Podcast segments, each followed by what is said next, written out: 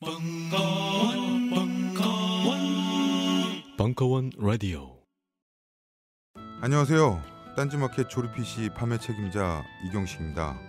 요즘 딴지에 걸려 있는 재산이 때문에 나름 유명이 되었는데요. 직접 용산 매장으로 찾아오시는 분들은 먼저 알아봐 주시고 배달을 갈 때에도 제 얼굴 보고 바로 열어 주시더라고요.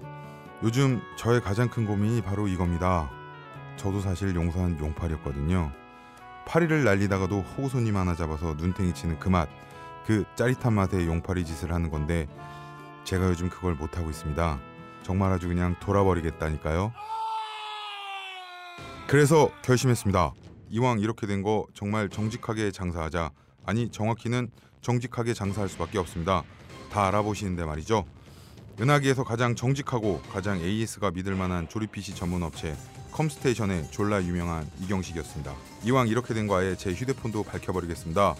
011-892-5568 전화 주십시오. 제가 직접 받습니다. 감사합니다. 저희 컴스테이션은 조용한 형제들과 함께합니다.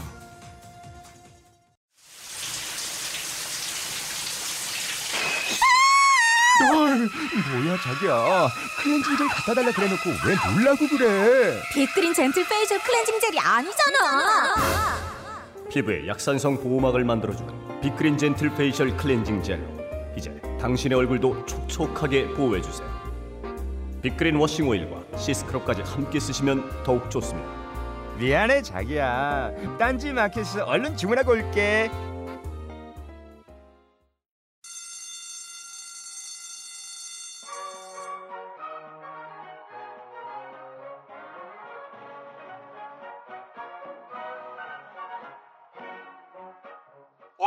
힘차게 매일매일 활기찬 당신의 아침을 책임질 손안의 킹스베리 중세 왕과 귀족들만 먹었다는 아로니아와 함께 발기찬 하루를 시작하십시오. 100% 폴란드산 아로니아 열매 농축 과즙 평산네이처. 아로니아 친. 가사 노동과 학업, 직장 스트레스로 지친 가족을 위한 최고의 선물. 한국에서 구라파의 맛과 향을 덤으로 느낄 수 있습니다. 우리 가족의 건강은 아로니아가 챙겨줘요. 100% 폴란드산 아로니아 열매 농축 과즙. 평산네이처 아로니아 친 보다 자세한 사항은 딴지마켓에서 확인하실 수 있습니다.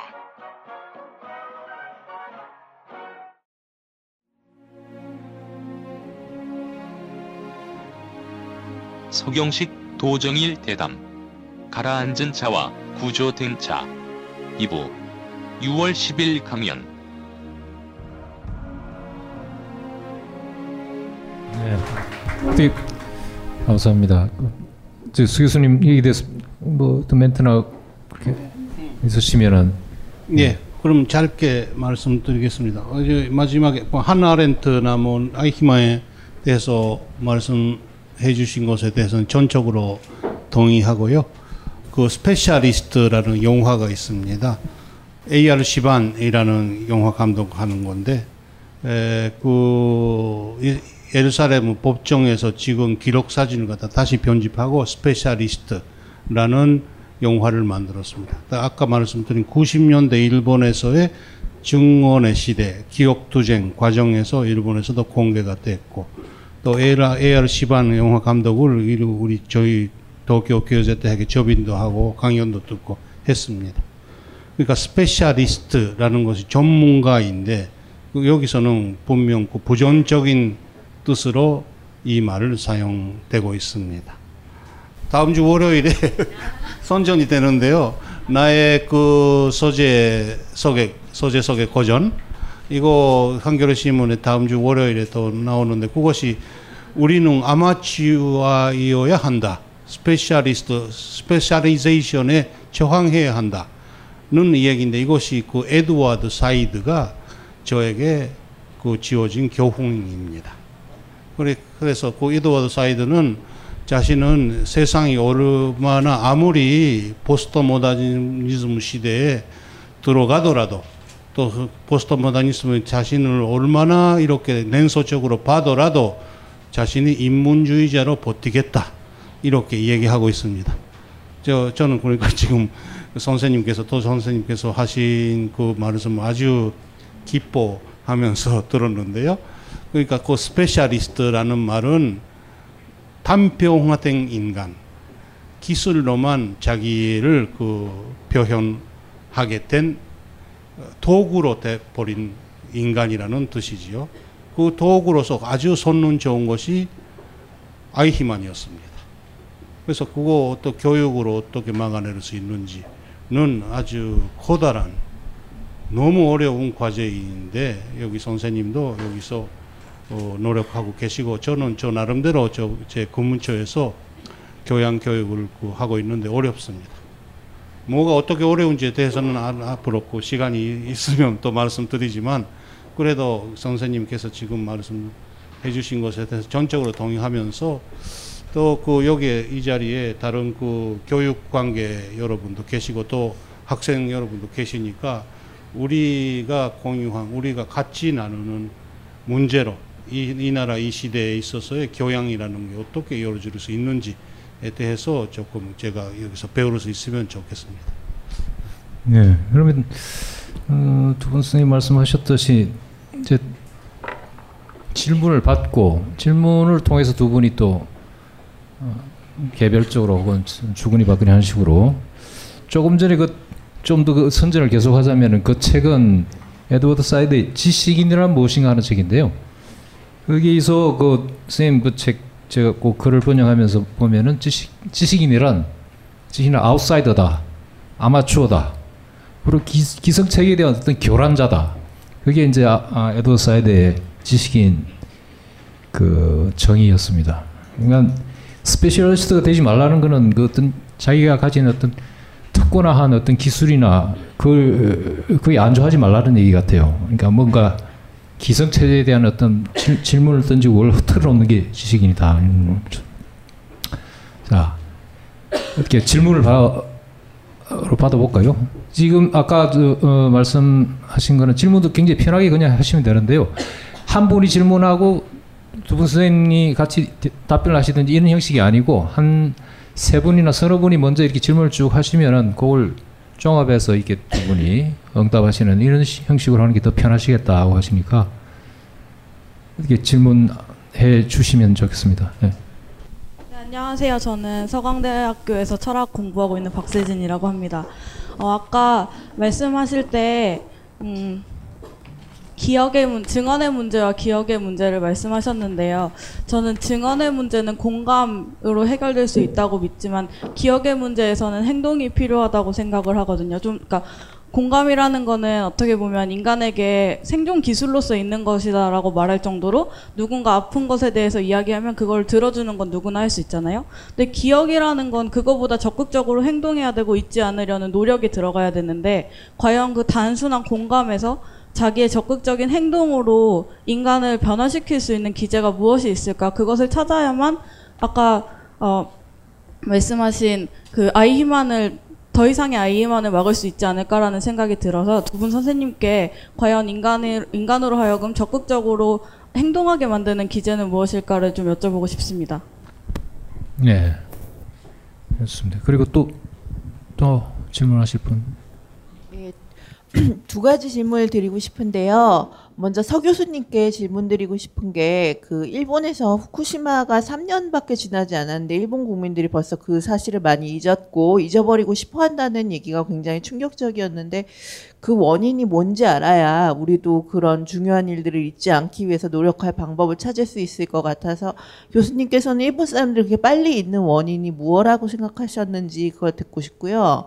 어, 또 한 가지 어, 기억하고 증언한다는 게 어, 프리모 레비 같은 경우에는 아우슈비츠에서 정, 저 돌아온 생존자였고 굉장히 지적인 사람이었기 때문에 누구나 다 그 사람이 하는 말을 신뢰하고 몇 년이 지난 지금 몇십 년이 지난 지금까지도 지구 반대편에서도 그 사람 얘기를 진지하게 들어주고 신뢰하고 고, 같이 고민을 하지만 사실 지금 우리 눈앞에 있는 세월호 사건 같은 거는 한 사건을 놓고 모든 사람들이 다 다른 얘기를 하거나 어떤 증언을 해, 믿어야 되는지 알 수 없고 또 제가 지난번에 어떤 보수 쪽 강연에 갔더니 거기서는 막 해경이 굉장히 잘했다고 가 잘했는데 사람들이 부당하게 비판을 한다.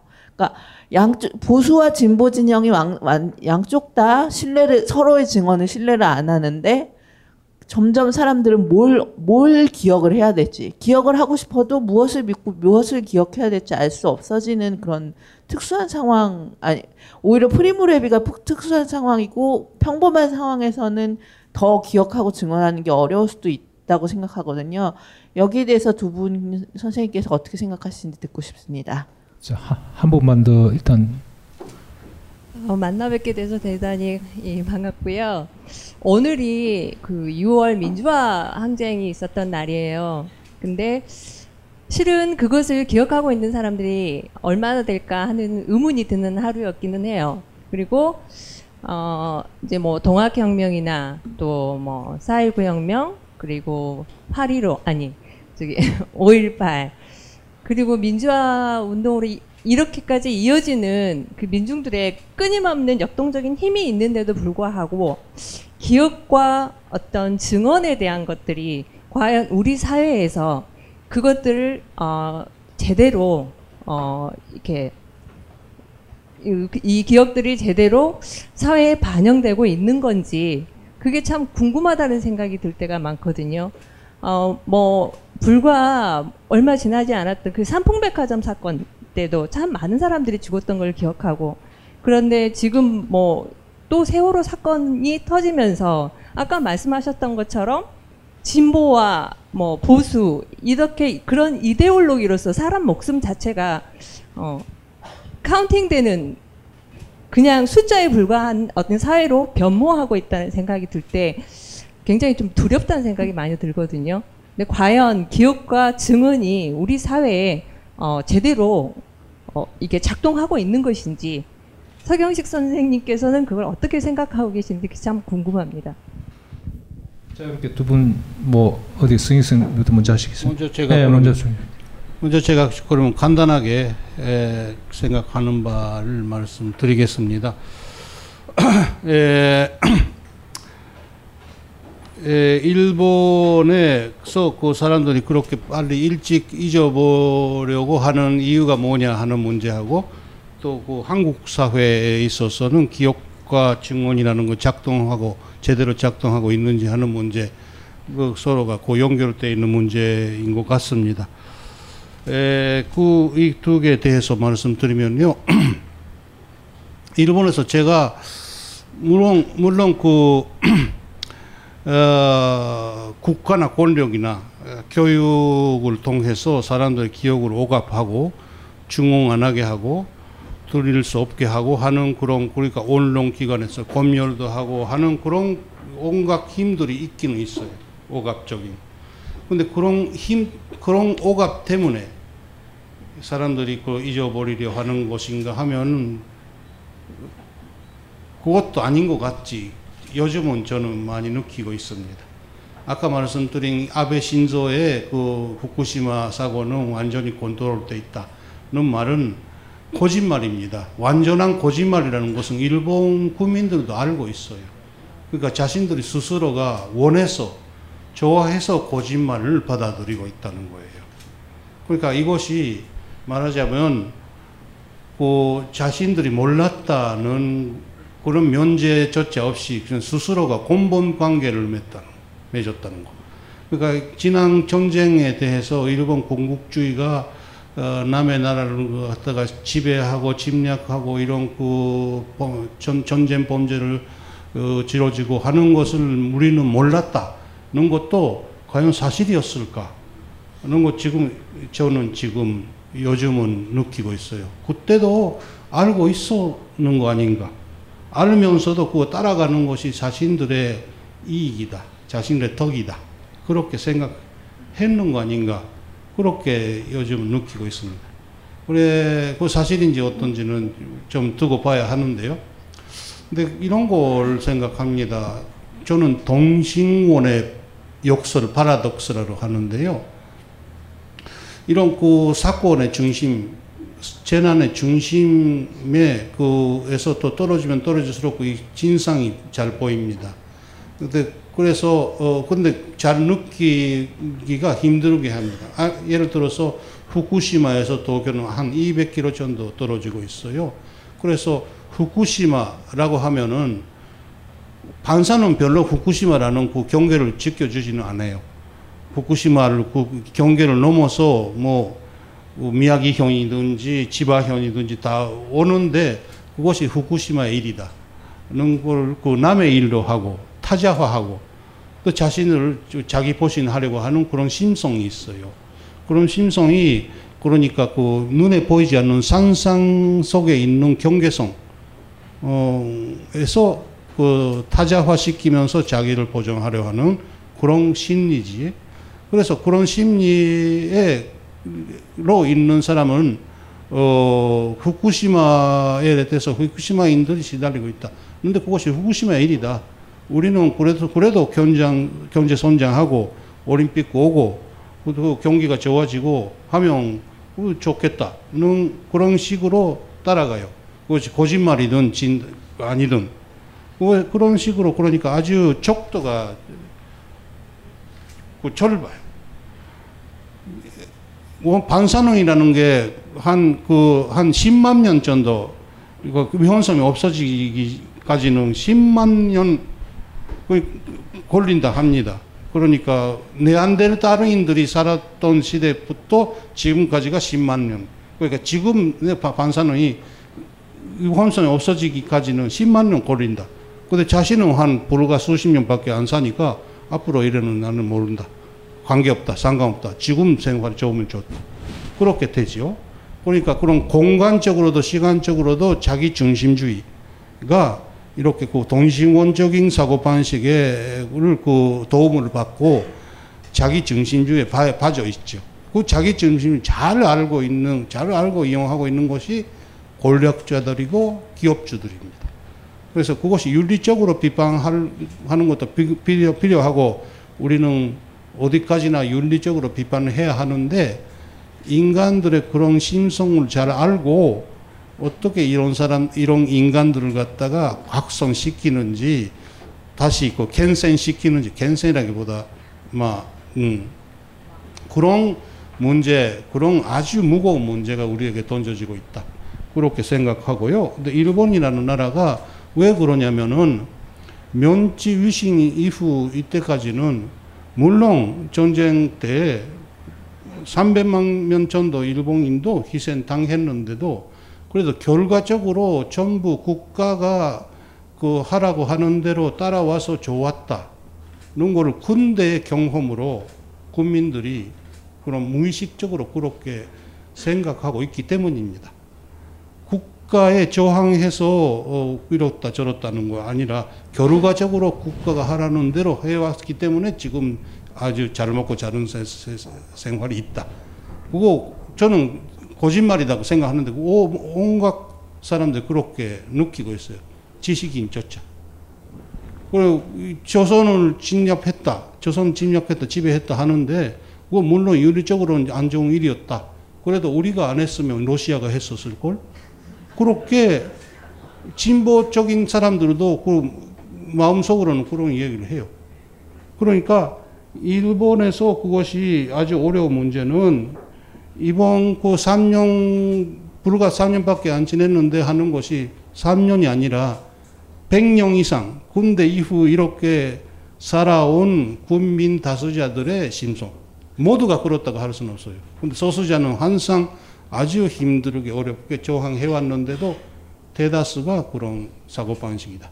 근데 그것이 일본이라는 나라의 근대를 전체로 손찰을 하고 반성하고 이것이 근본적으로 바꿀 노력 없이 이겨낼 수 없는 상황이 아닌가 그렇게 생각하고요.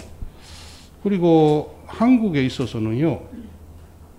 저는 거꾸로 지금 말씀하셨다시피 어, 6.25 전쟁 있고 4월 혁명 있고 5.18 있고 6월 항쟁 있고 다 있어 왔어요.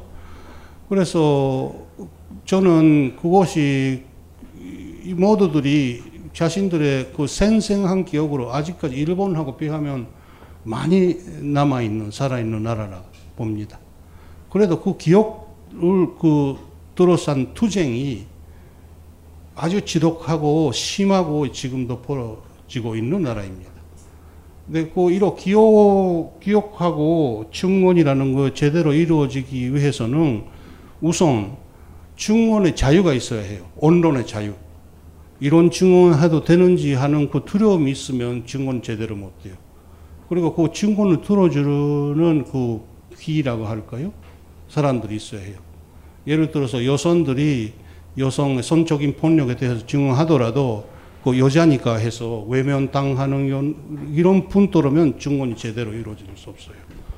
그리고 그런 증언들을 제대로 보관해서 지키는 그런 제도적인 보증이 필요해요.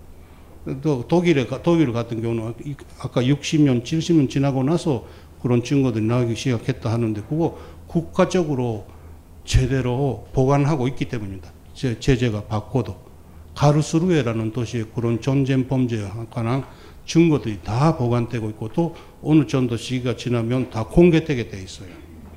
그러니까 그 정보나 자료에 대한 액세스권, 액세스하는 자유권 그런 제도적인 인프라적인 준비가 되고 또 그것도 어느 정도 한 적어도 20년, 30년 전도 그런 자유를 누리고 연구나 발언을 할 수 있어야 증언이나 어뭐 증, 어, 증언이나 기억의 자유도 제대로 이루어질 수 있는데 이 나라는 그것이 권력이 독점하고 또 지금도 그걸 압력화하고 있고 또 앞으로 세상에서는 어떻게 될지 모르니까 사람들이 두려, 두려워하고 하니까 증언도 제대로 못하고 있지요. 어, 그래서 여기서는 증언이나, 아, 그 증, 증언이나 기억의 자유라는 게 개개인이 증언하라, 개개인이 기억하라는 뜻이, 뜻만 아닙니다. 이 사회가 온갖 전체 사회로 그런 걸 가능하게 하는 제도적인 그, 그 준비를 해야 하고 그 제도 때문에 싸워야 해요. 그것이 그것이 좀 민주주의입니다. 그래서 어, 첫 번째 질문에 돌아가는데요. 어, 기억 기억뿐만 아니라 행동도 필요하다. 물론입니다. 근데 저는 막 일반적으로는 그 행동도 필요하지만 기억 그 지적인 노력 필요하다는 것이 저희가 어느 쪽인가 하면 저 그렇게 생각하고 있는 사람인데요. 어, 그래도 행동이라는 게 제가 지금 말씀드린 행동, 인간들이 기억하고 준용하고 그리고 진상 규명하고 어, 할 수 있는 그 제도적인 사회를 만들어 내려고 하는 행동. 그것이 분명 필요하고 이 행동하고 기억이 있어야 그 제대로 기능될 수 있는 사회가 되겠다고 봅니다. 근데 뭐 아직까지 먼 노력인데 그렇게 해야 한다고 저는 생각합니다. 자, 이, 선생님 따로 슈퍼 홍삼 K 기적을 홍삼하라 심사위원 평가입니다. 일본 홍삼액은 와 국내 대표 브랜드네요. 훌륭하지만 음, 가격 거품이 심하네요. 인삼도 직접 재배하지 않은 거라 홍삼 특유의 소울이 부족해 보여요. 이번 홍삼액은 다른 약재를 추가해서 기교를 부렸네요. 홍삼 대신 다른 약재를 넣으니까 가격이 떨어지는 거잖아요. 홍삼 진정성이 아쉽네요. 정성 농장 홍삼액. 우리가 홍삼 전문가 맞나? 우리도 이렇게 못 만들어요. 인삼 재배, 수확, 세척, 증삼, 건조, 추출까지 한 농장에서 다 끝낸 거거든요. 아, 그러면서 어떻게 이 가격이 나오죠? 하, 놀랍네요, 정말. 정성농장 홍삼의 최고점 나왔습니다. 과연 가격은 얼마일까요? 딴지 마켓에서 공개합니다. 영희야, 너 그거 알아? 앞으로는 웹사이트를 누구나 모바일 앱으로 만들 수 있대. 응? 그게 말이 돼? 앱 하나 만들려면 몇 년은 공부해야 되는 거잖아. 아니야, 5분이면 돼. 구글 플레이 스토어에서 웹투앱만 깔면 정말 5분이면 돼. 그래? 그럼 정말 대박 비싼 유료 앱이겠다, 그지? 근데 그게 다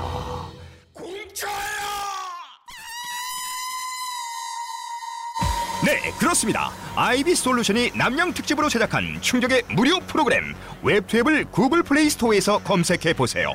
홈페이지, 블로그, 쇼핑몰 등 자신의 웹사이트가 순식간에 앱으로 변신합니다. 순식간에 변신한 앱을 구글 플레이 스토어에 등록해 보세요. 이제 전 세계 모든 사람들이 여러분의 앱을 다운받을 수 있습니다. 웹을 앱으로 앱을 무료로 기억하세요. 아이비 솔루션의 웹투 앱.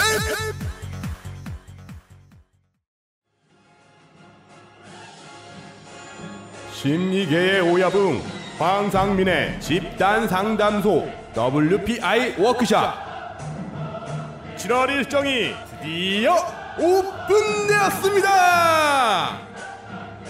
내가 생각하는 나의 유형과 실제 나의 유형이 과연 일치하는지 직접 와서 확인하세요.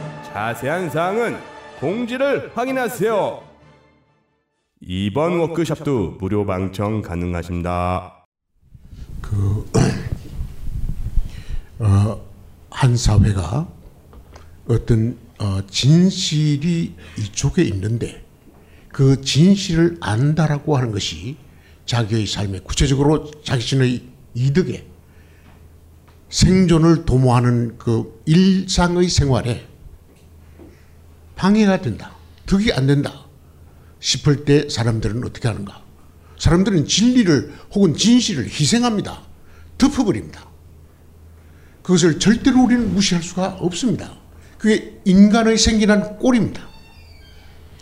그 일종의 그 생물학, 생물학적인 본성 혹은 본성, 본능 같은 것일지 몰라요. 그런 것이 있습니다. 그래서, 어, 일본 국민만이 예를 들어서 그 후쿠시마와 관련해서, 어, 잊어버리면 안 되는 거, 진실을 덮어버리고, 대면하지 않으려고 하는 그, 어, 그 깊이의 열정을 지금 진실로부터 도주하는 그리고 거짓말을 받아들입니다. 이 일본 국민만 그런 거 아닙니다. 이 레비의 체질 독일 국민이 그때도 그렇고 지금도 그럽니다. 잊어버리려고 합니다.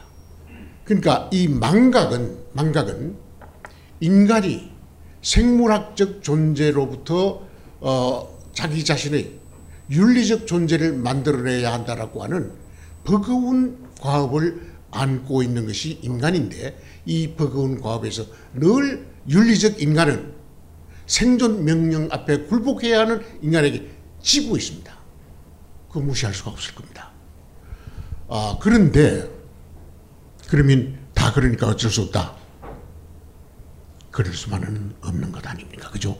그는 윤리적으로 그래 그, 그러면 안 된다가 아니라 아니라 인간이 인간이 자기 자신의 생존을 도모하기 위해서 망각이 필요하다 할지라도 그 망각 때문에 자기 자신이 망가지는 망각 때문에 망각이 아닙니다. 망가지는 다시 말하면 자기 자신을 자기 인간으로서의 자기 자신의 존재를 희생시켜야 하는 그런 위기를 계속 만나게 됩니다. 그게 레비가 수용소에서 끊임없이 겪었던 문제입니다. 나는 짐승이 아니다. 짐승, 짐승으로 살기 위해서 태어난 것이 아니다.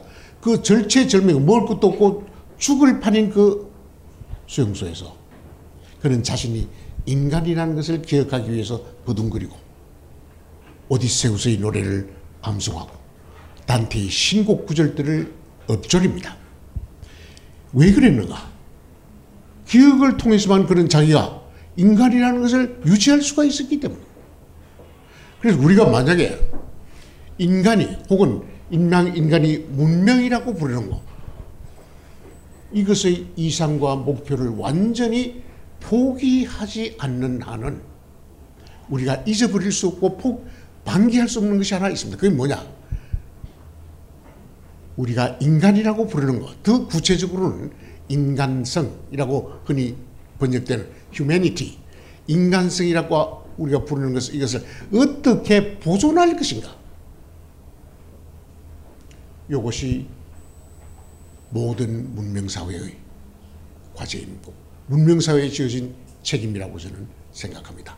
이 책임을 생각, 열심히 생각하고 그것을 교육에, 사회제도에, 시민 등록에 반영하려고 노력하는 사회가 있는가 하면 그런 노력 전혀 평가하지 않는 사회도 있습니다. 독재 전체주의, 지금과 같은 시장 전체주의 이런 거 그런 거 하나도 중요하지 않습니다. 우리 잘 먹고 잘 살면 된다. 잘 먹고 잘 사는 것 좋죠. 잘 먹고 잘 살고도 우리가 마음이 편하고 덜 부끄럽고 혹은 부끄럽지 않고 수치로부터 휘달리지 않고 그리고 나도 인간이다라고 말할 수 있는 그런 자격을 자기의 존재를 떳떳이 말할 수 있다면 좋죠. 근데 그게 그렇지 않습니다. 어, 그래서 어, 저는 어, 두 가지 사실을 말씀드리려고 합니다. 여러분들 기억 사사건건 진실을 기억하고 그 진실의 편에 서서 정언하고 한다는 거 이게 너무도 어려운 일이기 때문에 내가 해야지. 여러분들 중에 아마 그렇게 생각하시는 분 많겠지만 그분들에게 우리가 어, 박수 쳐드리는 것을 잠시도 잠시도 아깝게 생각할 필요가 아깝게 생각해서는 안 될지 모릅니다. 그러나 대다수 사람들에게 그런 부담을 지워주면 부담진 사람은 도망가 버립니다. 그리고 그 기억의 호출로부터 자기를 떼어놓으려고 안전한 곳으로 도망칠 겁니다. 망각의 동굴 속으로 그는 도망쳐 들어가려고 할 것입니다. 이럴 때 어떻게 할 것인가? 우리 그 사람 그런 사람들 이해합시다. 레비가 이해하려고 했던 것처럼 이해합시다. 그리고 동정하고 나도 저런 사람들의 하나일 것이다. 이렇게 생각하는 것이 좋을지 모르겠습니다. 제 개인 생각입니다. 그러나 끝끝내 우리가 포기할 수 없는 것이 있다. 그게 그게 뭔가 다른 인간에 대해서 내가 져야 하는 어떤 책임의 문제, 내가 내 자신에 대해서 어, 도저히 피할 수 없는 수치심, 부끄러움의 문제 이 두 가지입니다. 내가 타인에 대해서 타자에 대해서 져야 하는 책임, 이 책임을 우리가 무시하는 순간에 그로부터 외면하는 순간에 나도 나 자신을 내가 무시하는 꼴이 되고 맙니다. 이것이 이것이 어, 여러 사람들과 타자들과 함께 살아갈 때 우리가 환대의 식탁이라고 하는 윤리적 어, 자세. 내가 타인을 나의 삶 속에 나의 가슴에 받아들인다라고 하는 것이 바로 나에 대한 나의 책임이라고 하는 이런 그 어, 환대 윤리와 연결되어 있다고 생각하고 이 환대 윤리가 살아 있을 때에만 나에게 살아 있을 때만 나는 인간으로서의 나의 책임을 그것이 윤리적 책임이든 어떤 책임이든 간 인간의 인간으로서의 책임을 어, 수행하는 어, 방법이 될 것이다. 내가 덜 부끄 나에 대해서 덜 부끄러운 존재, 나도 인간이다라고 나 자신을 향해서 말할 수 있는 다시 말하면 인간에 대한 나의 책임, 인간으로서의 나에 대한 나의 책임을 내가 수행하고 그것을 지켜나가는 길이 될 것이다. 이것이 바로 인간의 길입니다. 이걸 빼놓고 났을 때 인간의 길은 무엇인가? 없습니다. 이 간단한 사실, 그걸 빼고 나면 없는데, 그게 마치 그것을 망각의 길이 인간으로 살아, 살아가는 길인 것처럼 착각하고 있다. 망각이 우리를 편하게 하고, 망각으로부터 우리가 얻을 수 있는 건 많이 있습니다. 그래서 아까 말씀드린 것처럼 모든 것을 기억하고 언제나 진실의 편에 서고 진실의 편에서 투쟁할 수 없습니다. 그것은 우리의 한계입니다. 우리 인생 얼마 안 되잖아요. 그죠? 저처럼 여러분도 380년 살면 몰라도 기껏 살아야 70, 80입니다. 그 유한한 삶, 누구나가 다 이 유한성이라고 하는 한계로부터 벗어나 있지 못한 이 인간의 어, 삶의 어, 부어주어진 시간 한도 안에서 우리가 끝까지 기억하고 끝까지 정언할 수 하면서 살아갈 수는 없을지 모릅니다. 그러기 때문에 그러지 않아도 된다가 아니라 그러기 때문에 이거 거꾸로 역논리 그러기 때문에 내가 인간이다. 내가 나의 인간성을 지킬 수 있는 한 지킨다라고 하는 이 명령이 윤리적 명령이 나에게 소중해진다고 저는 생각합니다. 늘 기억하고 늘 정언할 수 없기 때문에 좀 잊어버리자가 아니라 어렵기 때문에 그것을 기억하고 할 수 있을 때 하고 투쟁할 때 한다. 기억으로부터 도망가지 않는다.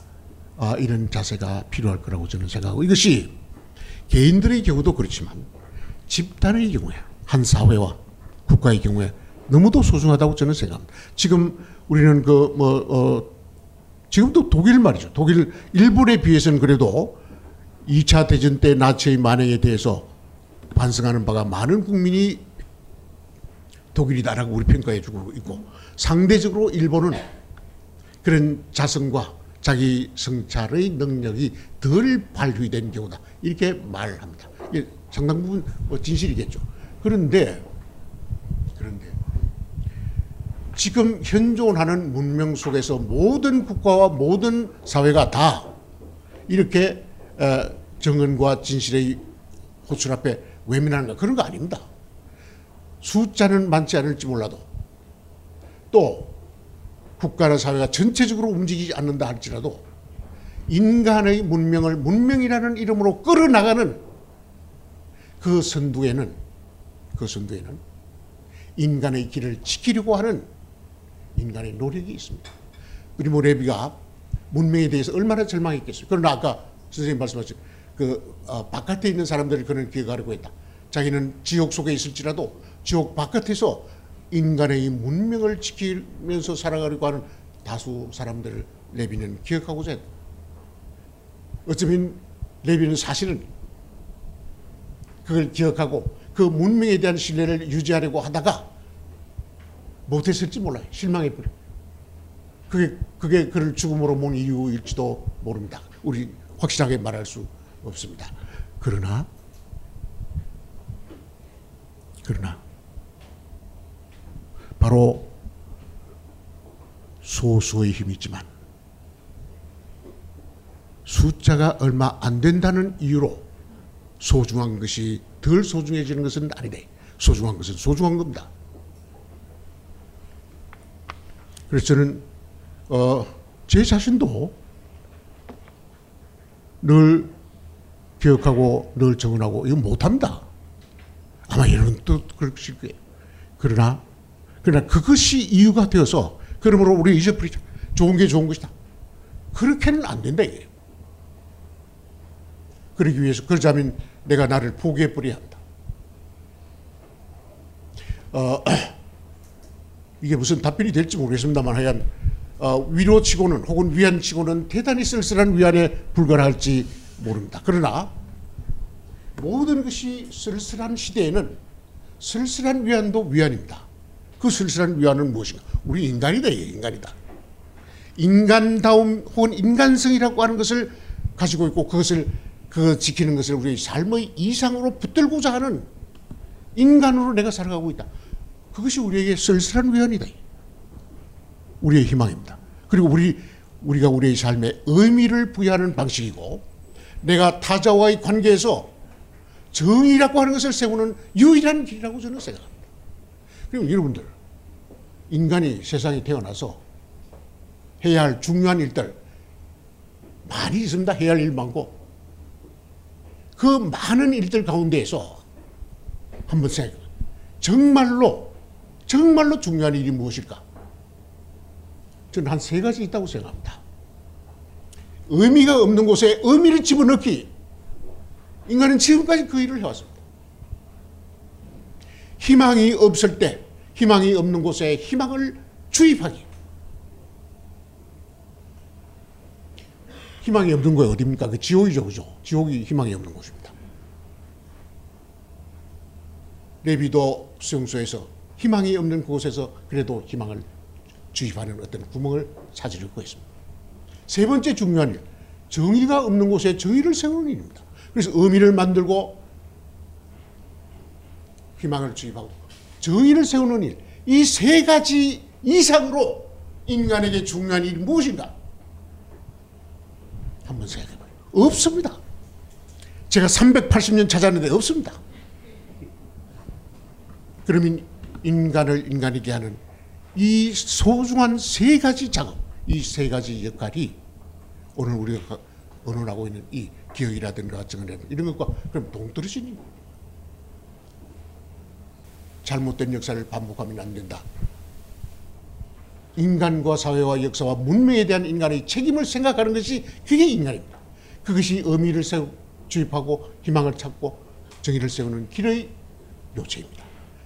그래서 그 책임의 문제는 어, 레비도 깊게 생각했던 것 같고 그런 점에서 우리는 레비가 남긴 유산 속에서 유산에서 그가 갖고서 했던 길 위에서 우리 자신을 끊임없이 발견하고 있다고 저는 생각합니다. 이것도 쓸쓸한 위안입니다. 여러분 우리가 당분간 아직은 이 쓸쓸한 위안만을 나눌 수밖에 없다는 사실을 기쁘게 생각합시다. 왜냐? 언젠가는 모르겠습니다. 이거 이런 기독교도처럼 얘기하는 꼴이 될지 모르겠네요. 언젠가는 인간이 그러한 가능성의 세계, 자기 존재의 정당성을 충분히 올려 세울 수 있는 세계를 만들 수 있게 되리라는 희망을 갖는 것. 이게 우리의 지금 그듭 제가 말씀드리는 쓸쓸한 희망인데 그 정도로 제 답변을 끝내고자 합니다.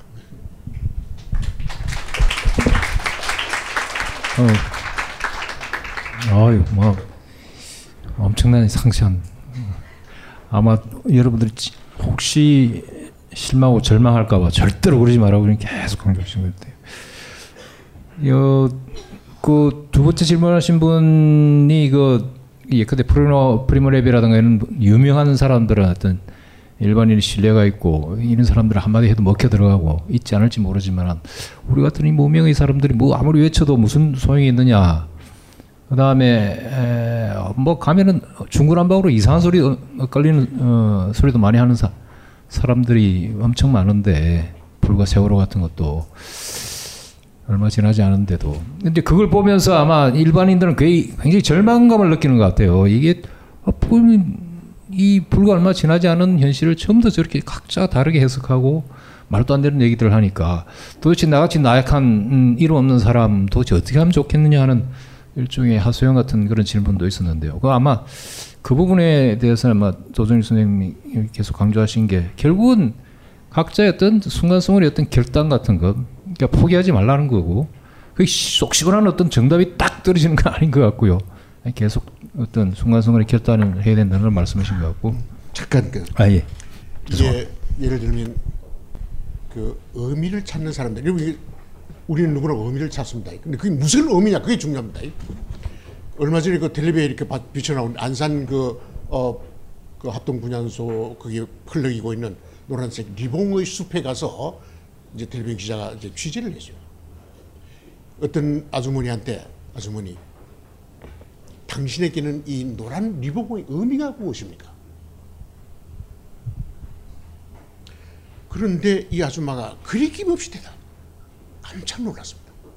기다림입니다. 기다림입니다. 어, 이 아줌마가 말씀 말한 그 기다림이라는 것은 이미 그때가 세월호가 잠긴 지 한참 지난 시점이었기 때문에 거기서 사람들이 살아서 돌아오기를 기다린다 이런 의미는 아니었을 겁니다. 그분도 그렇게 말. 그분들이 꼭 돌아오기를 기다린다라는 의미만이 아니고 그 다음이 결정적인. 바른 바른 세상이 오기를 기다리는 겁니다. 이 무슨 학자가 얘기한 것도 아니고 나는 지식인이요 하고 명찰을 붙인 어떤 사람이 말한 것도 아니고 한 평범해 보이는 아줌마가 그것을 저는 기다림이고 이 노란 리봉은 제게 그런 의미입니다. 이분은 세 가지를 동시에 다 말해버려요. 리봉의 의미를 그 찾고 있었고 그 리봉의 의미가 그녀에게는 자기에게는 희망이었고 그 의미를 생각하는 것이 바른 세상이 오기를 기다린다라고 하는 것이 정의에 대한 거의 기다림입니다. 이것이 보통 사람들인 우리가 리봉에 갖다 붙이는 리봉의 해석학입니다.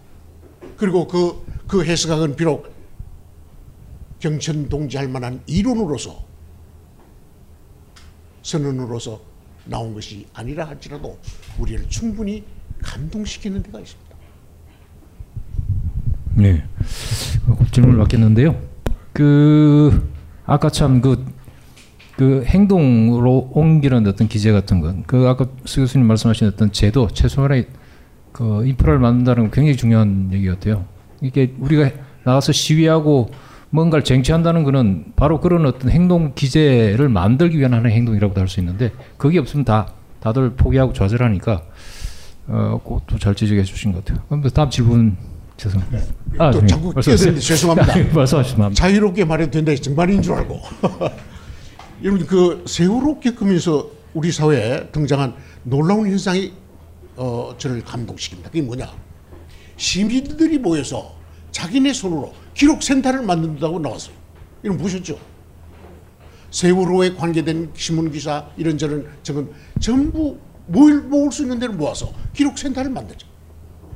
여러분 기록센터는 지금까지 국가가 관장하고 국가기록소 권력이 기록을 관장하고 기록을 모으고 기록을 보존해 왔고 많은 경우 그 기록이 많은 것을 빠뜨리거나 왜곡하- 왜곡하거나 억눌러 왔습니다.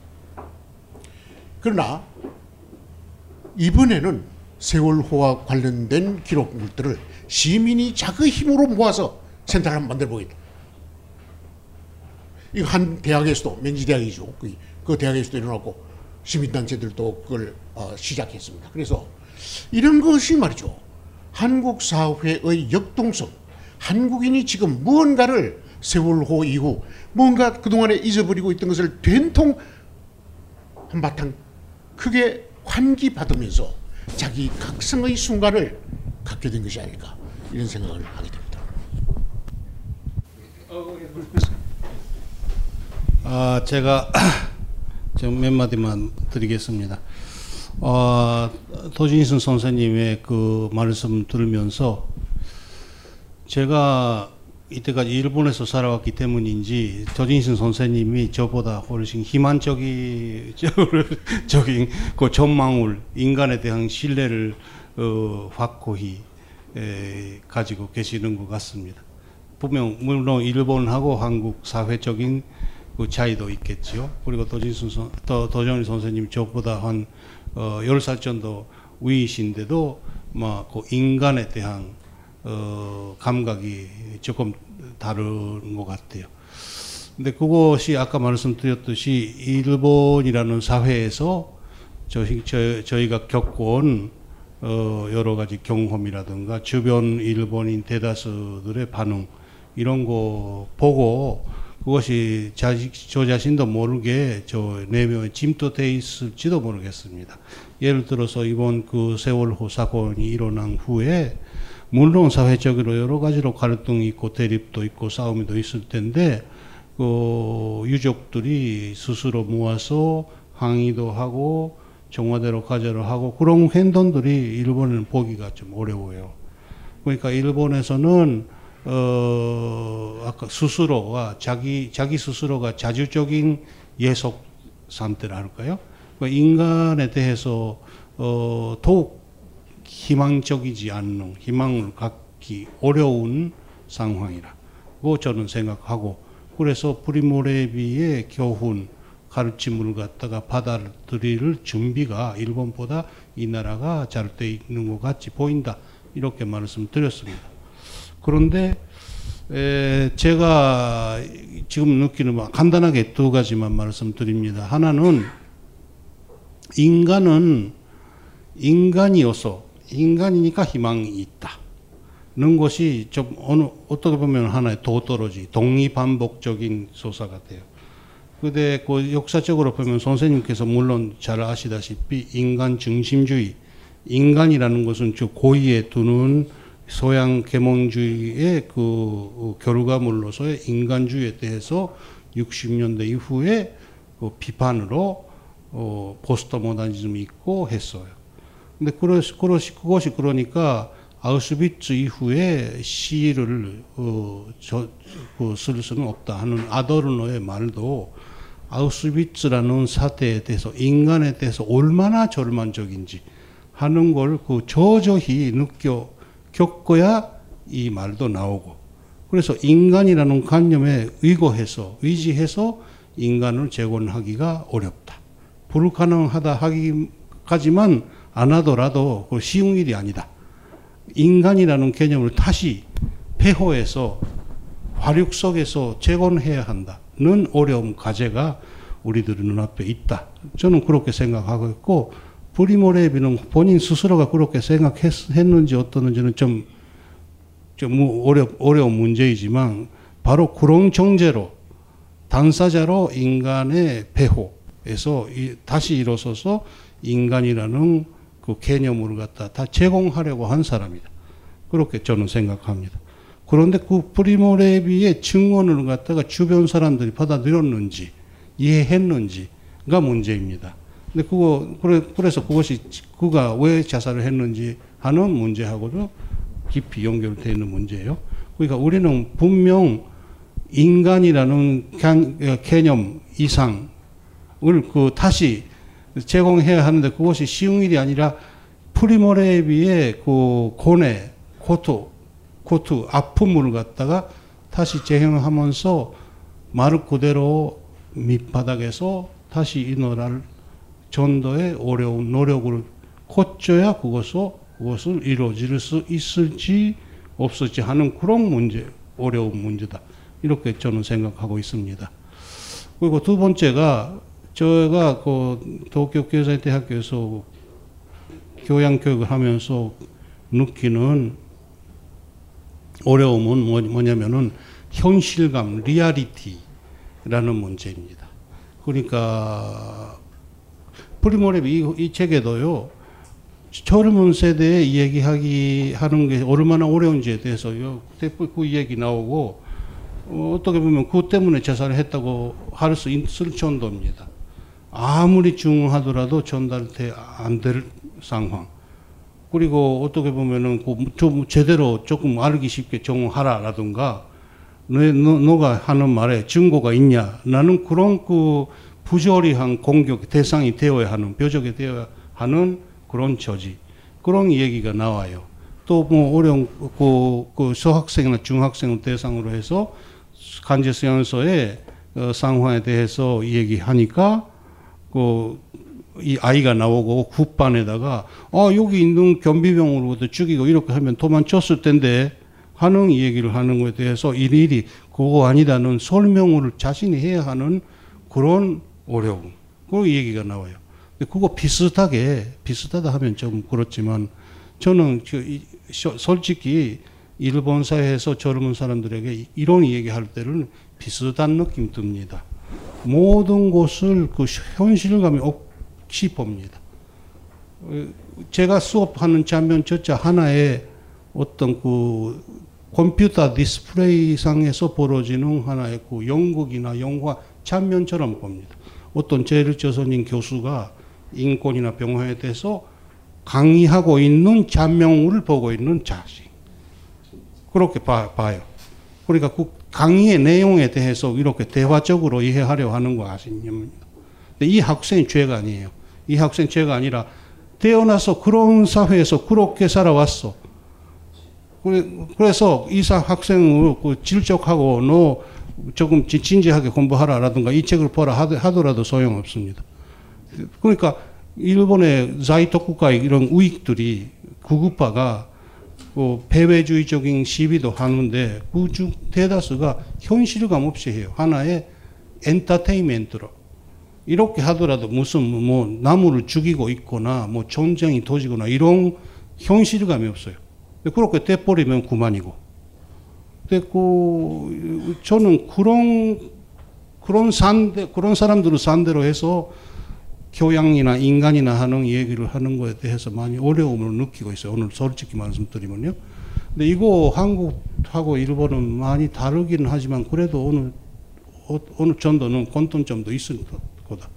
그렇게 생각하고 있고 과연 그런 사람들에게 프리모 레비를 가르치고 프리모 레비를 교과서로 하고 이 책을 교, 그 교과서로 해서 나는 세미나도 합니다. 그런데 이 얘기가 이렇게 자, 자신들의 상상력을 넘어서면 넘어설수록 현실감이 없어요. 아 선생님 너무 너무 이 얘기 뭐 信じられねえ 믿을 수 없어요 하는 것이 믿을 수 없을 정도로 심각하다는 거 아니라 그 스위치를 코는 거예요. 생각 아무리 생각하더라도 소용 없, 습니다 하는 일입니다. 근데 이 사람들이 죄가 아니라 이 사람들은 그렇게 아주 자신들의 족도를 짧게 하고 눈앞에만 보야지 살 수 있어요. 견딜 수 있어요. 왜냐하면 일본 사회 젊은 사람들이 대학 졸업하고 나서 정규직으로 취직할 수 있나? 그리고 뭐 전년퇴직까지 일할 수 있나? 전년퇴직 하더라도 연금 제도 받을 수 있나? 이런 거 다 안 보여요.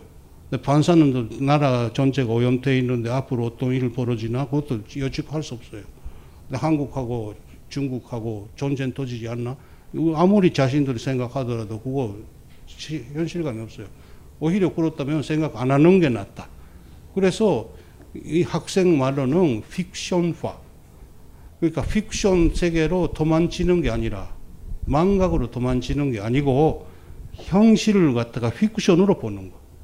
지금 자신이 처해 있는 이 현실은 픽션이다. 그 결혼도 픽션을 하고 지집도 픽션을 하고 싸움도 픽션도 합니다. 한답니다. 어느 정도가 그런지 모릅니다. 그런데 분명 그런 사람들이 있어요. 그럼 이런 시대에 있어서 교양 교육을 어떻게 이루어질 수 있나? 이런 시대에 있어서 어 그 프리모레비가 무슨 소용이 있나?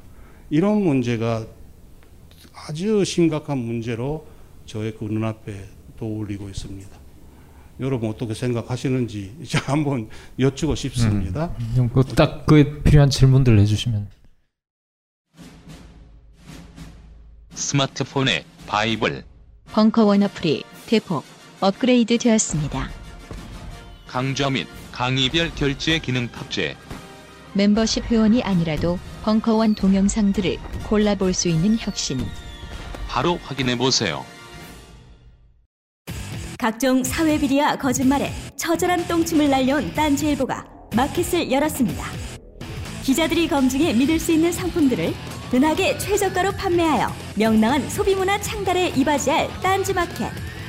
이제 신뢰를 쇼핑하세요. 주소는 마켓.딴지.com.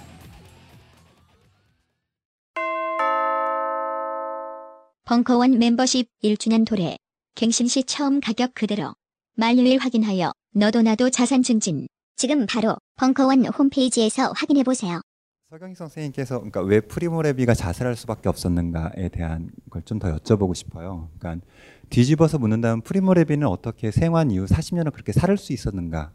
그러니까 40년이라는 시간을 살고 그렇게 자살했는가? 라고 하는 식으로도 여쭐 수 있을 것 같은데요. 그러니까 어느 사건에 대한 사회적 기억이라고 하는 것은 기억이 얼만큼 지속될 수 있느냐라고 하는 건 그 사건의 규모만 가지고 결정되진 않고 그 사건에 엉겨 있는 감정 그리고 그 사건이 파생시키는 감정과 저는 깊이 관련된다고 생각을 합니다. 어, 가령 이번에 세월호 사건 같은 경우에는 어, 1차적으로는 슬픔이란 감정이 있는 거고요. 파생적으로 그 분노라는 감정이 있는데 저 제 생각에는 세월호 사태에 대해서 사회적 기억이 지속되느냐 여부는 이게 얼마큼 부끄러움이라고 하는 감정, 자기응시의 감정으로 이것이 어, 번져갈 수 있는지 그래서 박근혜에 대한 비판이 아니라 박근혜 적인 것에 대한 그러니까 자기 안에 있을지도 모르거나 자기 주변에 있을지도 모르는 박근혜 적인 것에 대한 비판까지 이것이 갈 수 있는지의 문제 있다고 생각을 하는데요. 한편에서는 서경희 선생님 스스로도 굉장히 오랜 시간 동안 그러니까 부끄러움에 대한 부끄러워할 수 있는 그런 자기응시에 대한 글들을 계속 써오셨는데 근데 그런 글을 써내기 위한 감정 또한 전 필요하다고 생각을 하거든요. 그러니까 서경희 선생님한테도 그것은 계속 쓰는 과정을 통해서 그런 에너지와 그런 종류의 어떤 감정을 버텨내는 과정이 있었을 것 같고요. 그리고 프리모 레비 같은 경우에도 40년 동안 그런 식으로 작업을 했던 것은 어, 한편에서는 자신한테 있었던 아우슈비츠의 경험, 그리고 두 번째는 속죄의식, 쉽게 생각할 수 있는 것이긴 한데 그것만으로 40년을 버티기는 전 힘들다라고 생각을 하거든요.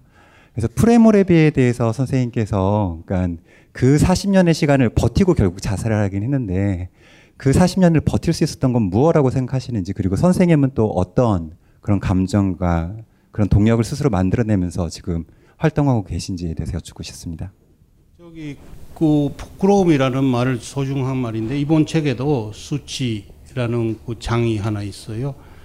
근데 그 부, 그러니까 부끄러우면 부끄러울수록 부끄러움이라는 감정이 있기 때문에 자살을 한다는 것도 하나의 사실 프리모레비 자신이 이렇게 여기서 써 있어요. 그러니까 간제 수용소에 있는 동안은 부끄럽다고 느낄 수 없을 정도로 인간성을 빼앗기고 있었다. 그런, 그런 거예요. 그러니까 눈앞에 하루하루, 하루하루, 한순간 한순간 살아남게 그 집중해야 하고 그러니까 간제 수용소에 있는 수인들은 자살에 대해서는 생각할 힘조차 없다. 그러니까 자살을 안 한다는 거예요. 그냥 그, 그 짐승 가축으로 사, 살고 있다. 근데 해반되자마자 아 자신이 인간이었다는 것이 사, 다시 생각하게 되고 자의식이 사, 다시 일어나고 또 부끄러움을 느끼고 자살을 하고 만다. 그러니까 해방, 강제수용소에서 해반된 주인들이 자살한 것이 별로 신기한 일이 아니다. 고 브리모레비 자체가 그렇게 써 있어요. 그러니까 브리모레비는 그러니까 아주 그러니까 이런 놀라운 사람인 것은 그렇게 객관적으로 강제수용소의 그 생존자의 심리를 분석하고 알면서도 본인 스스로가 그렇게 쓰고 증언했다는 겁니다. 그냥 즉각 자살을 하지도 않고 그래도 망각하지도 않는 그런 어려움 저지에서 40년 동안 버텼다. 그것이 아주 훌륭한 일이라 봅니다. 그 왜 그렇게 훌륭했는지에 대해서는 뭐 책이나 브리모레비의 그 저작의 어, 대답들이 많이 들어가 있는데 역시 저는 그러니까 프리모레비가 말하, 말하자면 오해를 살 수 있는 말인데 소양의 계몽주의적인 인간 의식의 어, 전통 적자? 그러니까 그 이탈리아의 단테 그리고 뭐 계몽주의 사상 그리고 어, 프랑스 혁명 어, 법, 법 아래 인간의 변등 이런 이념을 갖다가 그 온몸으로 지닌 사람이 이태리에서 유대인으로 차별을 받아왔기 때문에 오히려 더욱더 그런 보편적인 인간관에 대해서 자기를 그 의지 의고하고 어, 살아 사, 아, 살려고 했고 또 그것이 그거 포기했으면요. 그러니까 자, 그렇게 그 간제수용소가 어떻게 보면 그런 소양의 문명사의 하나의 기골 기결점입니다. 그러니까 그 과학 과학주의적인 어떤 인종주의가 거기에 가가지고 그러니까 군대적인 효율 효율주의가 아이 희망이 되고 그렇게 그런 기결에 대해서 어떻게 하든 저항하고 대항을 내야 한다 하는 그런 그 책임 의식이 그것이 그런 그 막연한 책임 의식보다 인간이라는 개념을 자기, 자기, 자기 자신의 노력으로 살려야 한다. 그렇게 직접 겪었기 때문에 더욱더 그런 책임과 사명감을 느꼈다. 저는 그렇게 생각합니다. 근데 그거, 그러니까 그럴 때 주변에서 그걸 이해하고 같이 싸우고 같이 행동하고 하는 사람들이, 사람들이라기보다 상황이 그렇다면 그분이 브리모레비도 조금 더 오래 살수 있었을지 모르겠다 봅니다만 어, 아까 말씀드렸듯이 간제수용소의 바깥에 사람들이 있을 테다. 근데 나와 보니까 사람도 있었을까? 그런 거 증언하더라도 들어줬을까? 오히려 젊은 사람들이 어 그러면 그렇게 하면 도망쳤을 텐데 왜 아tom 안 줬냐? 라든가 어떤 어떤 사람들이 이렇게 무제한 투쟁으로 저항했는데 너는 왜 안 했냐? 라는 식으로 나타났기 때문에 오히려 또 더욱더 고립했다. 이렇게 저는 생각하고 있습니다.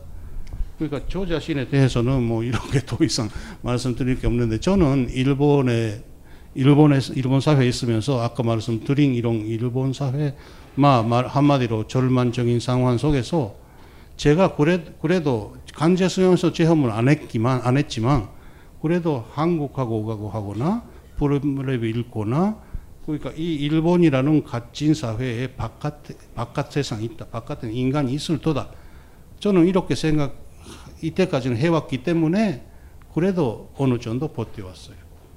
근데 제가 또 오래 살 수 있을지 자살을 하고 말는 이 바깥 사람들에 달려 있어요.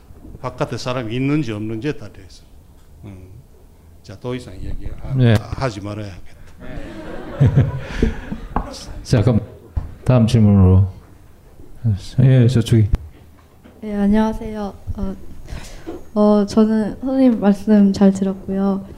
어, 그 선생님께서 이제 그 대학생이 이제 선생님의 말씀을 좀 비현실적으로 바라보는 경향이 있다고 말씀을 하셨는데 사실 저도 어, 이렇게 책을 읽고 이런 거에 대해서 친구들이랑 얘기를 할때 어, 저, 제가 생각했을 때 이렇게 사회에 잘 보이지 않는 문제들이 굉장히 현실적이고 어, 그런 문제들이라고 생각을 하는데 그런 것들을 이제 그냥 일상생활에서 말하게 될 때는 실, 실제로 보이지 않고 그 다음에 너무 아프 감당하기 힘든 사실이니까 어, 사람들이 그거를 어, 자기가 감당할 수 없으니까 그 비현실적으로 돌리고 어, 그렇게 뭔가 냉소를 하게 된다 저는 그렇게 생각했어요. 그래서 이런 한국이나 일본이나 이런 사회에서 살아가면서 고통을 느끼는 감수성이 갈수록 무겨, 무뎌진다는 거를 저는 지금 22살이지만 그래도 살아가면서 좀 느꼈고 그 다음에 이런 거를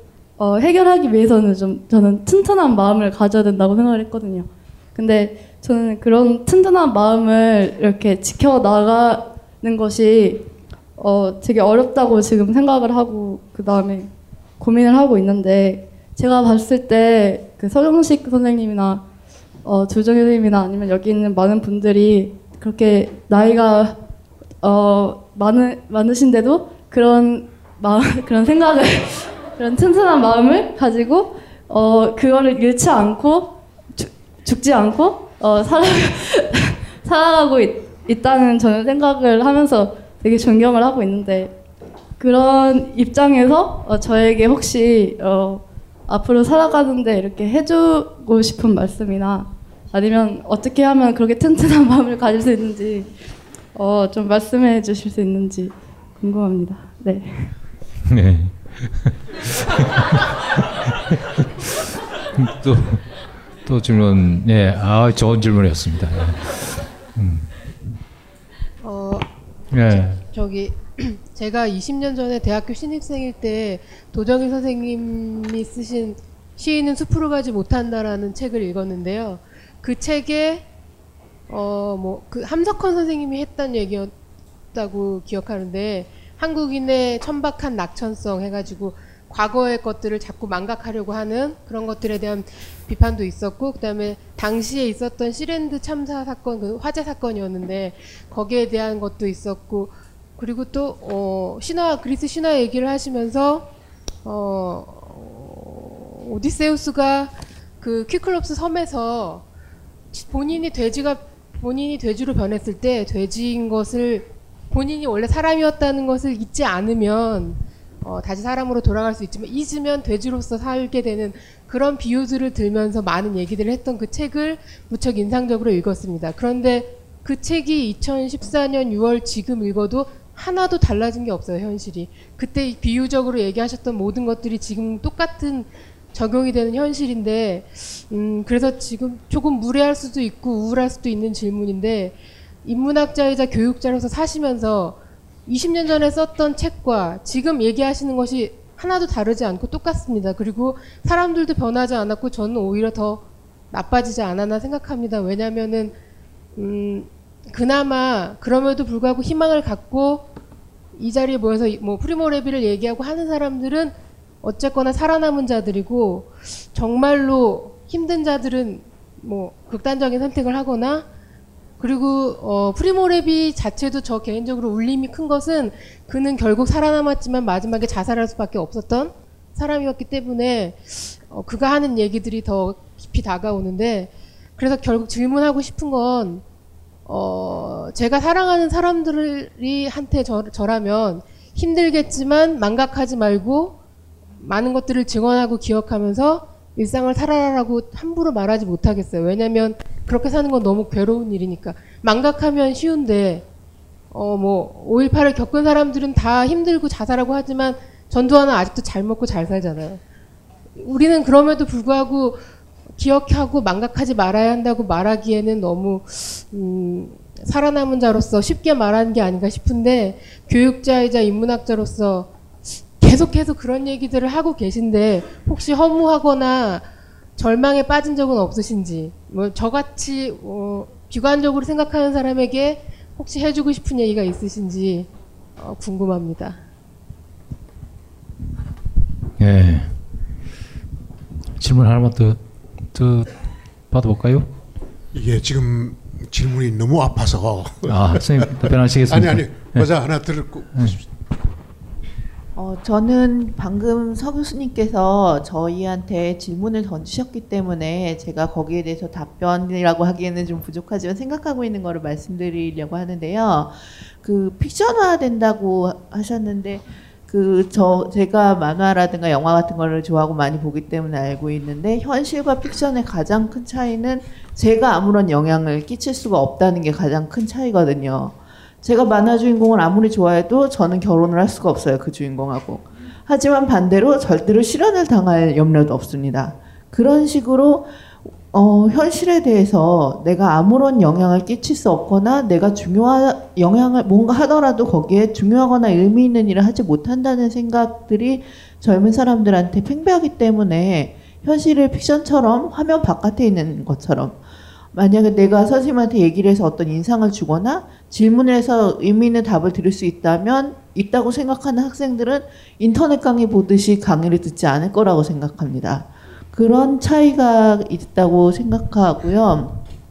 그렇게 되는 원인에 대해서는 사실 사회가 어 예를 들면은 내가 공부를 해서 성적을 내는데 아주 우수한 성적을 내지 않으면은 그게 소용이 없고 의미가 없다거나 또 내가 무슨 일을 했을 때 일본에서는 이렇게 폐를 끼치면 안 된다. 메이와쿠가는 안 된다. 그러니까 차라리 아무것도 안 하는 게 나은 영향력이 적으면 적을수록 오히려 안심할 수 있는 그런 분위기 속에서 젊은 사람들이 자라기 때문에 점점 더 오히려 차라리 아- 안전한 픽션의 세계에 몰입하고 또 현실조차 픽션으로 받아들이게 되는 게 아닌가.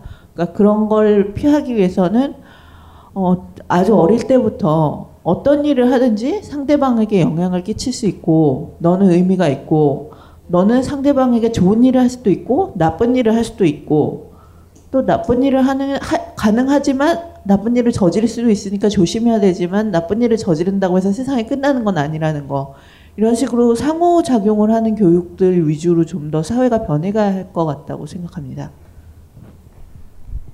네. 어, 두 질문은 결국은 이렇게 보면은 그 어떻게 그런 오랜 세월 동안 그런 자세를 유지할 수 있었냐. 한편으로는 어떻게 좀 들으면은 정말 철이 없다 이렇게 들릴 수도 있고 한편으로는 정말 감탄할 만한 그좀 뭔가 조언을 구하는 그런 두 질문이었고요. 천진한 마음. 그다음에 어떻게 하면 절망하지 않느냐. 뭐 형식에 구애받지 말고 하시고 싶은 그렇지 말씀 않으면 하십시오. 뭐 예. 진짜로 그 죽, 죽게 말을 아니 예, 일단 지금 제가 그 기억하고 있는 한 그 답변 드리지요. 하나는 에, 또두 번째 질문 하시- 하신 그 분의 그 질문 우리에게는 좀 아픈 질문입니다. 근데 저는 솔직히 말씀드려서요.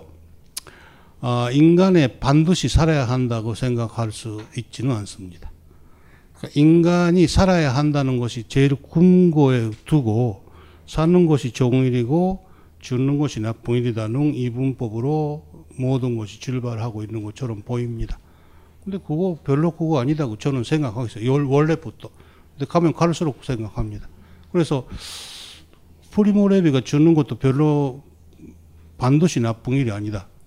본인이 죽음이라는 형태로 우리에게 메시지를 던졌고 어떻게 보면 우리를 고발했다. 는 것은 훌륭한 일이다 하고 어, 저는 생각하고요.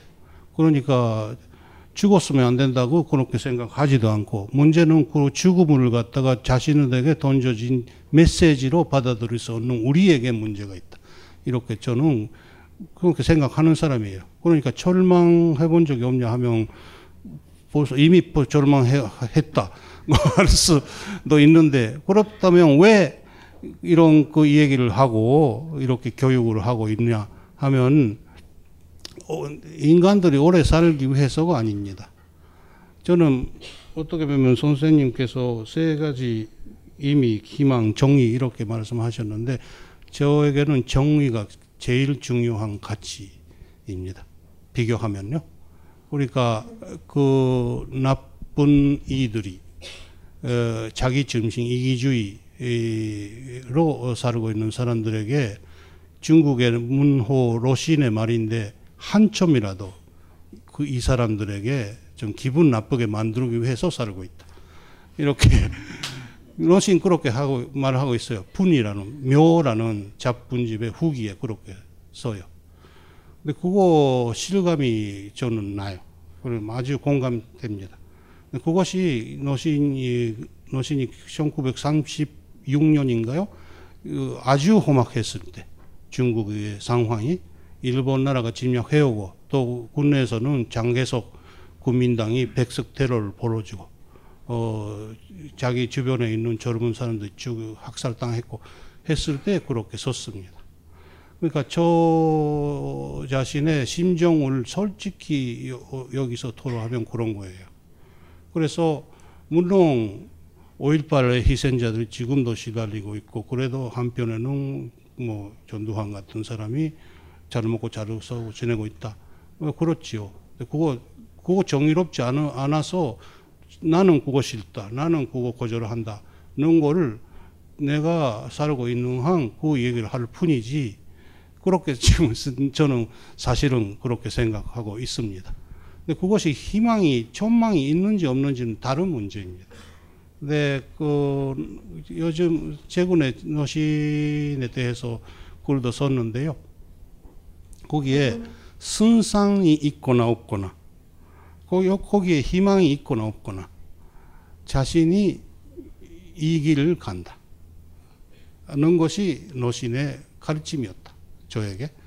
그리고 제가 막 일본의 소수자로 일본에 사회에서 사- 자랐다 하면서도 그렇게 그렇게 심각한 그 고통을 받았거나 그렇게 말씀드릴 수 없는데 그래도 포기하기 않게 살아온 이유가 그것입니다. 군, 군 얘기가 아니라 어, 제가 미워하는 부정의향 나쁜 놈들에게 한 점이라도 기분 나쁘게 만들고 싶다는 거예요.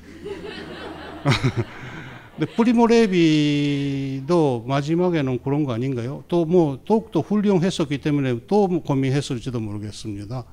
근데 그것이 저는 인간 인간성의 재건이라 하면 저는 이 얘기가 너무 커지지만 그- 그런 톤로에서 아까 말씀드렸듯이 인간이라는 게 별로 희망적인 존재도 아니고 반드시 살아야 하는 존재도 아니다.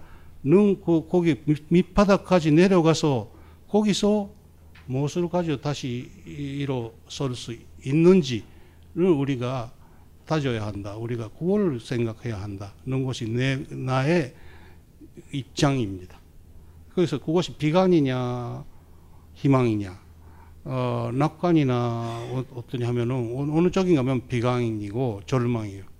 근데 절망해봐야지 그 화력 속에서 폐호에서 일어 설 수도 있 이미 폐호가 되어 있는데도 아직 훌륭한 건물이 있는 것처럼 이 얘기를 계속하면요, 어, 다시 일어설 수도 없다.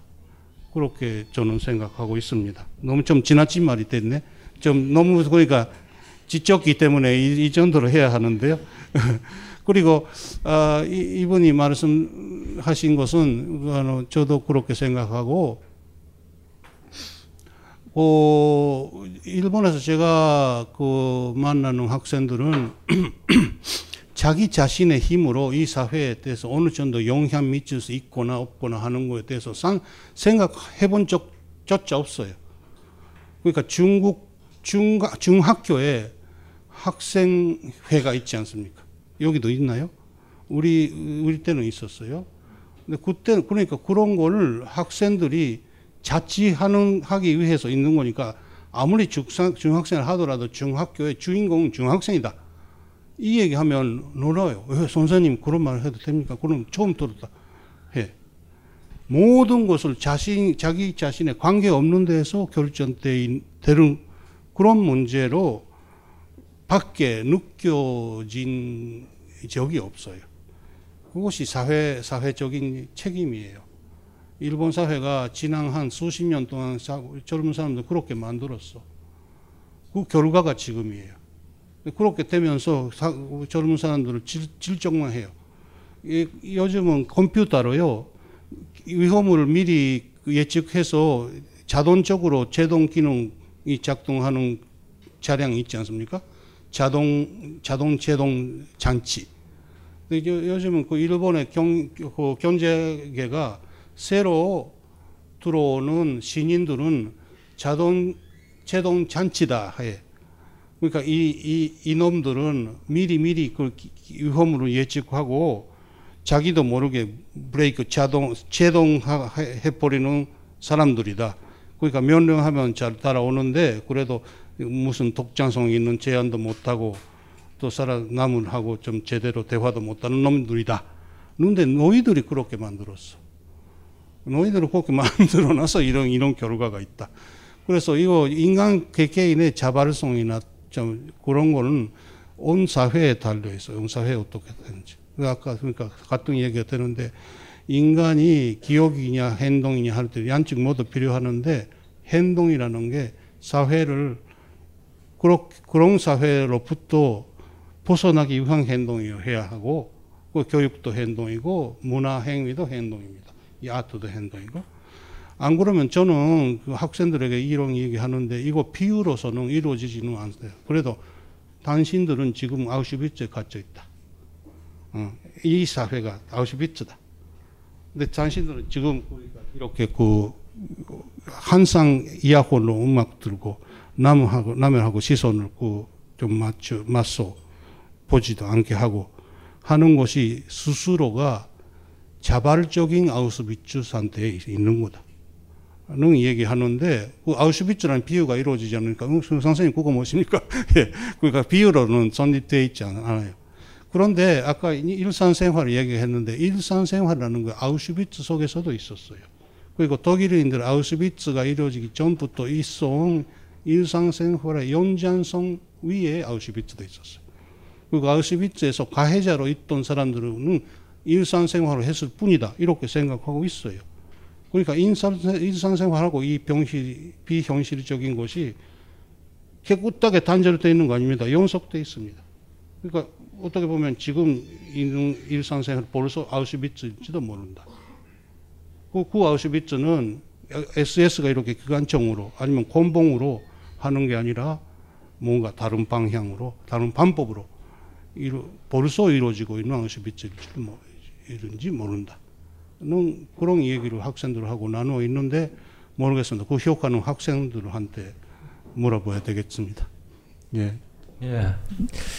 그 도선생님한테 또, 또 여쭤야 되겠는데 지금 계속 하긴 힘들 것 같고. 1분만 아까 네, 예, 말씀해 주시죠. 예.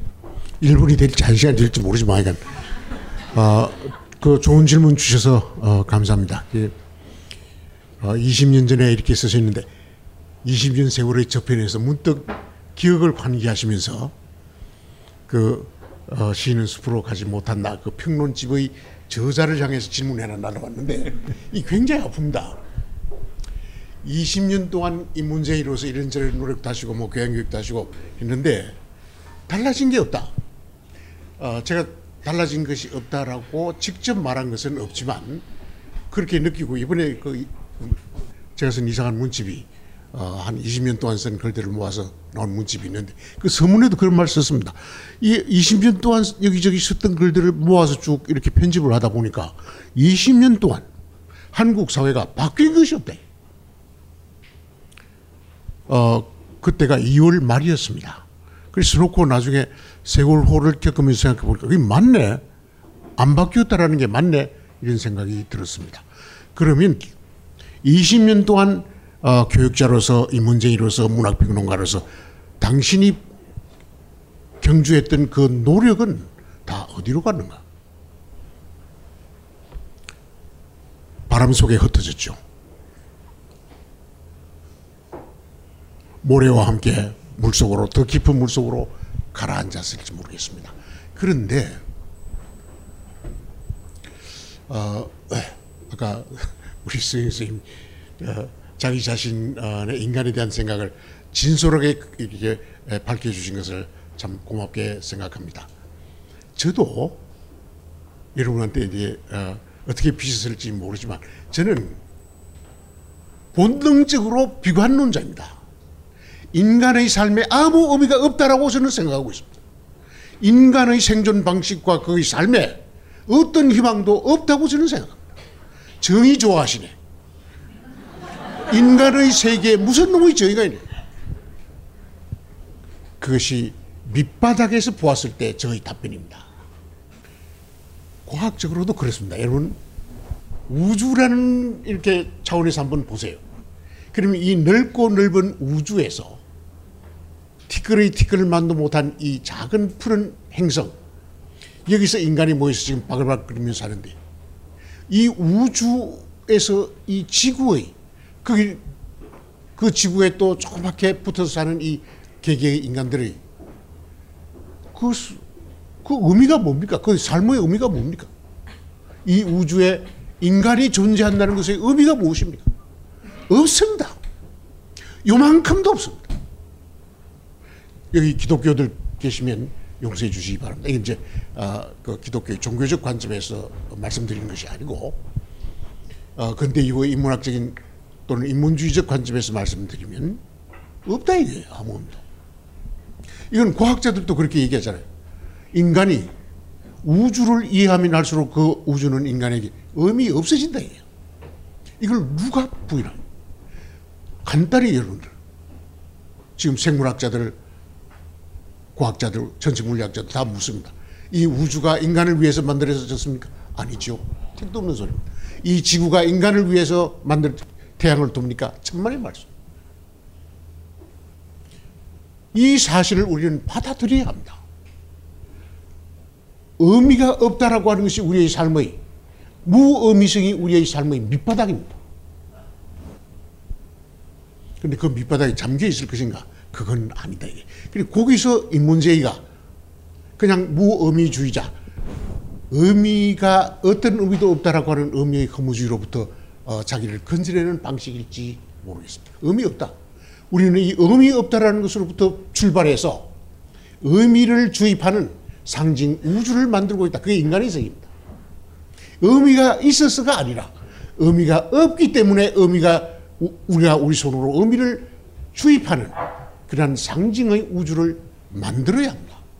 의미가 없고 의미가 또 혹시 있다가도 빠져나갈 수가 있다면 그 빠져나갈수록 의미를 주입해야. 이게 인간의 운명이라고 저는 생각합니다. 그거 말고 인간에게 지금 남은 일이 뭐가 있겠는가? 희망도 마찬가지입니다. 인간의 삶에 무슨 놈의 희망이 있- 여기 젊, 젊으신 분들 대단히 죄송합니다. 그런데 희망 없다라는 이 사실 때문에 우리가 절망에 빠져야 하는 것은 아니다 이겁니다. 희망 없다라는 이 바닥으로부터 몸을 일으켜서 희망을 주입해야 하는 것이 인간의 고약한 운명. 정의 없습니다. 정의가 어디 있습니까? 도스토옙스키 소설 죄와벌에 보면 한 여자가 하도 억울한 일을 마- 많이 당하다 보다 미쳤어요. 미쳤어. 남편도 어디 억울한 일을 당해가서 깜빵에 가 있습니다. 이 여자는 하루 종일 시장 바닥을 돌면서 질문합니다. 정의는 어디에 있습니까? 여보시오, 정의가 어디에 있습니까? 이 질문을 인간은 지금까지 계속 수천 년, 어쩌면 수만 년 계속해 오고 있습니다. 정의는 없다. 그럼에도 불구하고 인간은 그가 만드는 세계, 의미의 세계, 상징의 우주 속에 인간이 자기 소유로 다른 동료 인간들과 또는 다른 동료의 생물체들과 같이 살아가는 세계를 만들어가는데 필요한 정의를 만들어 세우려고 노력해 왔습니다. 그게 제가 말씀드린 인간의 모습이다. 정의도 희망도 아무것도 없으니까 우리 엎어져서 아무데나 아무렇게나 살자가 아니라 바로 그러기 때문에 그 조건에서 그 조건을 뛰어넘으려는 인간의 쓸쓸하고도 허무한 그러나 그것 말고는 달리 우리의 존재에 의미를 부여할 길이 없어 보이는 그 작업을 해야 합니다. 무슨 방법이 있을까요? 그래서 제가 아까 자꾸, 자꾸 쓸쓸한 위안, 쓸쓸한 위안 말씀드리는데 이 쓸쓸함의 메시지를 여러분에게 전달해 어, 드리게 된 것을 대단히 쓸쓸하게 생각합니다.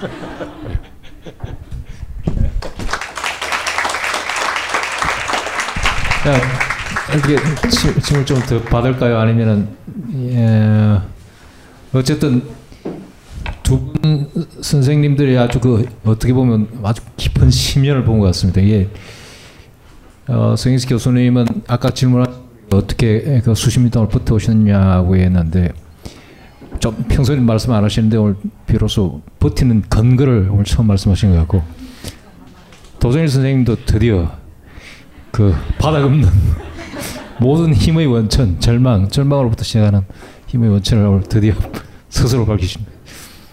혹시 아저예 질문하십시오. 조금만 이제 한 몇 분만 하고 이제 마치기로 하죠.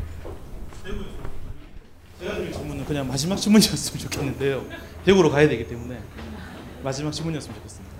그 마지막 질문으로 드릴 수 있는 질문일 것 같은데 그 프리모 레비가 그 뒤에 그 이 책의 마지막 부분에 보면 자신이 수사와 맞서기 위해서 이 책을 썼다. 이 책에 대한 주제의식을 가졌다. 이런 이야기를 하고 있습니다. 그렇기 때문에 이제 서사로 된 이런 형태의 비평과 산문의 형태로 된 글이 필요하다. 이렇게 글을 쓰고 있는 걸 제가 봤는데요. 어, 지금 한국 상황에서 그러니까 세월호도 있고요. 뭐 여러 가지 정황에서 지금 우리가 맞서야 될 서사가 뭘까요? 어떤 서사가 한국 사회를 지배하고 있는 걸까요? 거기에 대해서 선생님들께서 한마디씩 그 서사 우리가 맞서야 될 서사 우리가 그그 그 서사 그 수사와 이제 수사를 수사와 싸우기 위해서 붙들어야 되는 진실이 뭔지를 찾기 위해서는 그 수사가 저는 그 정체가 분명해져야 된다고 생각하는데요. 어떤 것들이 있겠는지 한 마디씩 해주시면 감사하겠습니다. 아무튼 그 대, 답이 제대로 될수 있을지 모르지만요. 제가 로신이나 프리모 레비를 그 좋아하는 이유가 그 레토릭이라 하면 레토리칼하게 현실을 갖다 넘어서려고 하지 않는 그러니까 레토릭으로 어, 어, 그 도망쳐지지 않는 그런 태도예요. 저는 그것이 진짜 지식인적인 태도라고 봅니다. 그래서 거꾸로 그 일본이든 한국이든 레토리칼하게 그 지금 자신들이 저하고 있는 형식을 갖다가 수소해서 받아들이기 쉽게 하고 위로를 받기로 하고 하는 것 같이 보입니다. 느껴집니다. 근데 레토릭이라는 게 반드시 필요 없다고 단언할 수 있을지 모르지만요. 어, 대충 레토릭이라는 게, 어, 남자이고, 그리고 권력자이고, 그리고 뭐그 이성애자이고 이런 그 학문이 있는 배운 사람이고 가진 사람이 이런 사람들이 레토릭을 중심부를 지배하고 있고요. 이런 사람들이 레토릭 구사하니까 레토릭이라는 것이 어, 늘 이런 사람들을 보호하기 위해서 구사가 되고 또 그거 미식적으로 미적으로 구사될 때도 어, 많지요. 그러니까 자신들의 희생 당할 때도 그 희생을 미화시키고 받아들이기 쉽게 하는 게. 근데 그 불편하고 대답이 없는 방향으로 그런 문제가 제기될 때마다 그런 방향으로 불편하고 쉽게 답을 내릴 수 없는 방향으로 가는 사람이야 진짜 지식인이다. 저는 이렇게 생각하고 있고요. 어, 한국이든 일본이든 물론 레토릭은 다르지만 그래도 공통점은 뭐냐면은 군민의 레토릭이지요. 군민.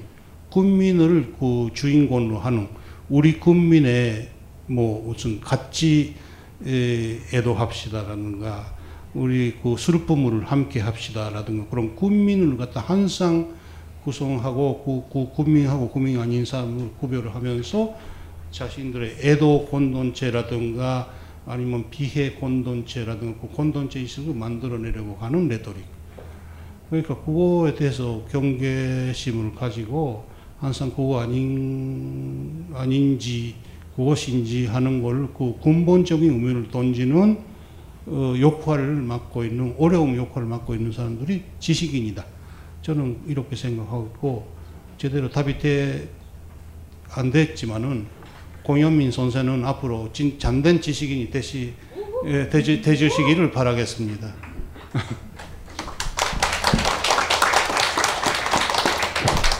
도, 돈 선생님 어디 다른 질문 다른, 혹시 아, 네.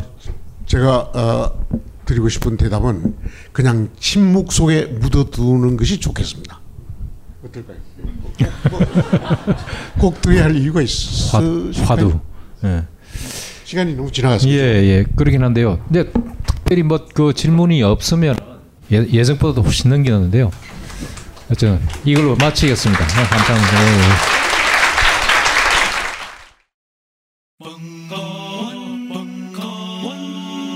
벙커원 라디오